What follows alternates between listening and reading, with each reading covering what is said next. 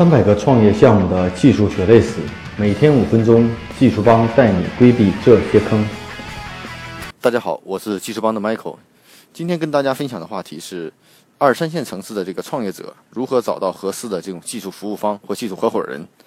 啊，那我们知道这个创业的很多优秀的资源都集中在北上广，特别是 IT 类技术开发类的资源，往往北京、上海、广州、深圳啊、南京啊，甚至是这个呃西安。啊，成都比较聚集。那在全国这么多的中国大的城市，很多传统企业或者说一些创业者，如果在当地想要创业的话，怎么去聚集或找到合适的这种技术的这种开发资源或者服务方？其实这是很多人所面临的一个问题。就之前我在在行上也会发现，很多咨询的用户来自于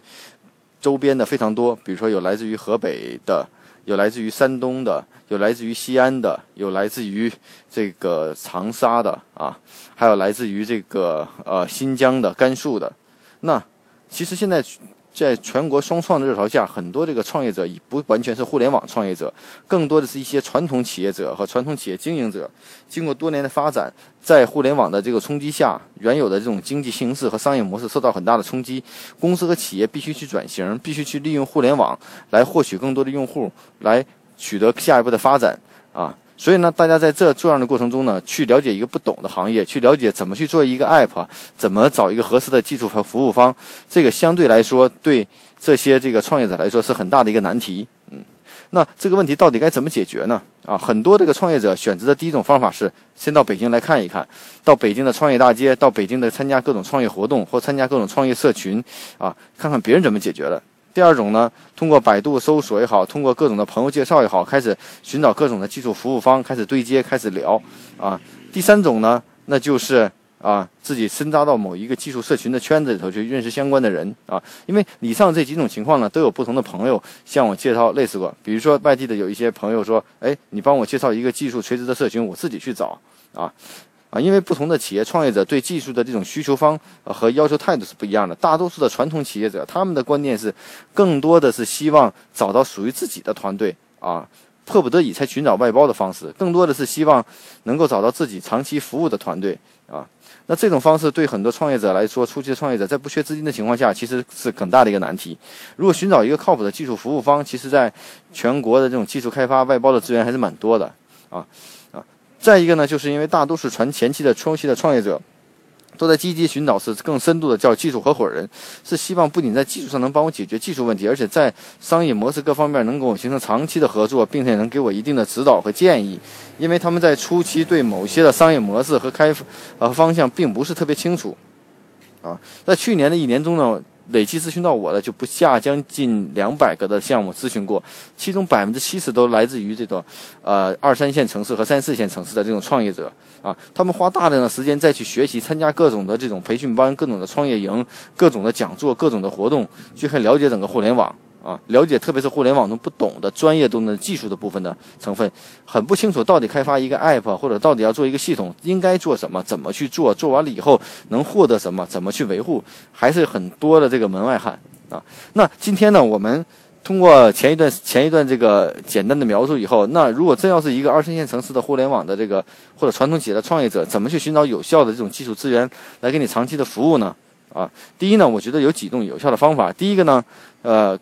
还是那样，就是你可以到北京或创业资源比较聚集的，而且在全国各地，现在双创和孵化器这种服务遍地开花。你可以到当地就近的这种孵化器和众创空间的资源，去积极的寻找他们的创业辅导，也许在技术、产品运营上。啊，因为这个创业众创空间和孵化器是一个创业资源聚集的平台，各种资源都聚集在这上面，包括我们自己，我们自己在做的技术微企也一样，也是跟了很多孵化器、众创空间都在合作啊。所以呢，大家要积极的去寻找寻找他们的合作，否则众创空间孵化器就完全的变成了一个出租办公地儿的地方。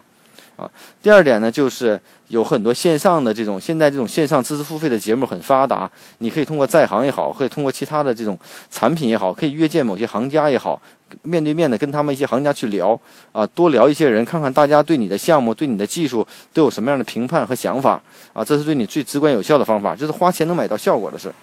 啊，然后呢，第三步呢，你再去考虑一下你自己到底要要什么，然后再确定好你是否需要外包还是自建团队。就我们目前的个人观点来说，自建一个团队对很多这种初期创业者并不是特别靠谱。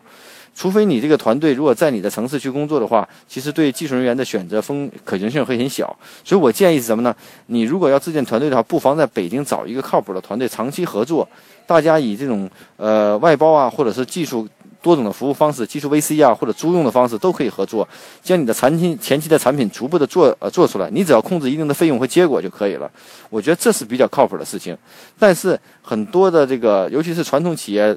呃的创业者，他们更对风险的控制意识比较强，对成本的投入的风意识性控制也比较强。但是其实咱们说一点实际的，就是说互联网创业就存在一定的风险性，很多是未知的，并不一定都像我们想的做传统生意一样，买一个房子是涨是跌，其实我能够评估的很准确。做互联网有可能会。哎，扎进去是九死一生也好，或什么也好，我们之前听过很多这样的故事，所以说这是有一定的风险性的。但是在面临目前的行业形势下，你会发现不转型和不去服务肯定是不行的，对吧？所以说呢，我觉得可以按照我以上说的几种方法，大家踊跃的去尝试一下啊，从了解、学习到想清楚再去做啊。我们可能会走弯路，但不要紧，一定会找到自己属于的那条路。每一个行业的圈子的进入都是需要一定时间和契机的。所以呢，希望今天跟大家分享这个话题呢，对大家有所帮助。大家可以关注我们的微信公众号“技术帮零零幺”汉语拼音“技术帮零零幺”，可以获得更多关于录音的文本内容。如果大家有任何技术问题，可以加我的个人微信啊，Michael 苗七六幺六，M I C H A E L M I A O 七六幺六。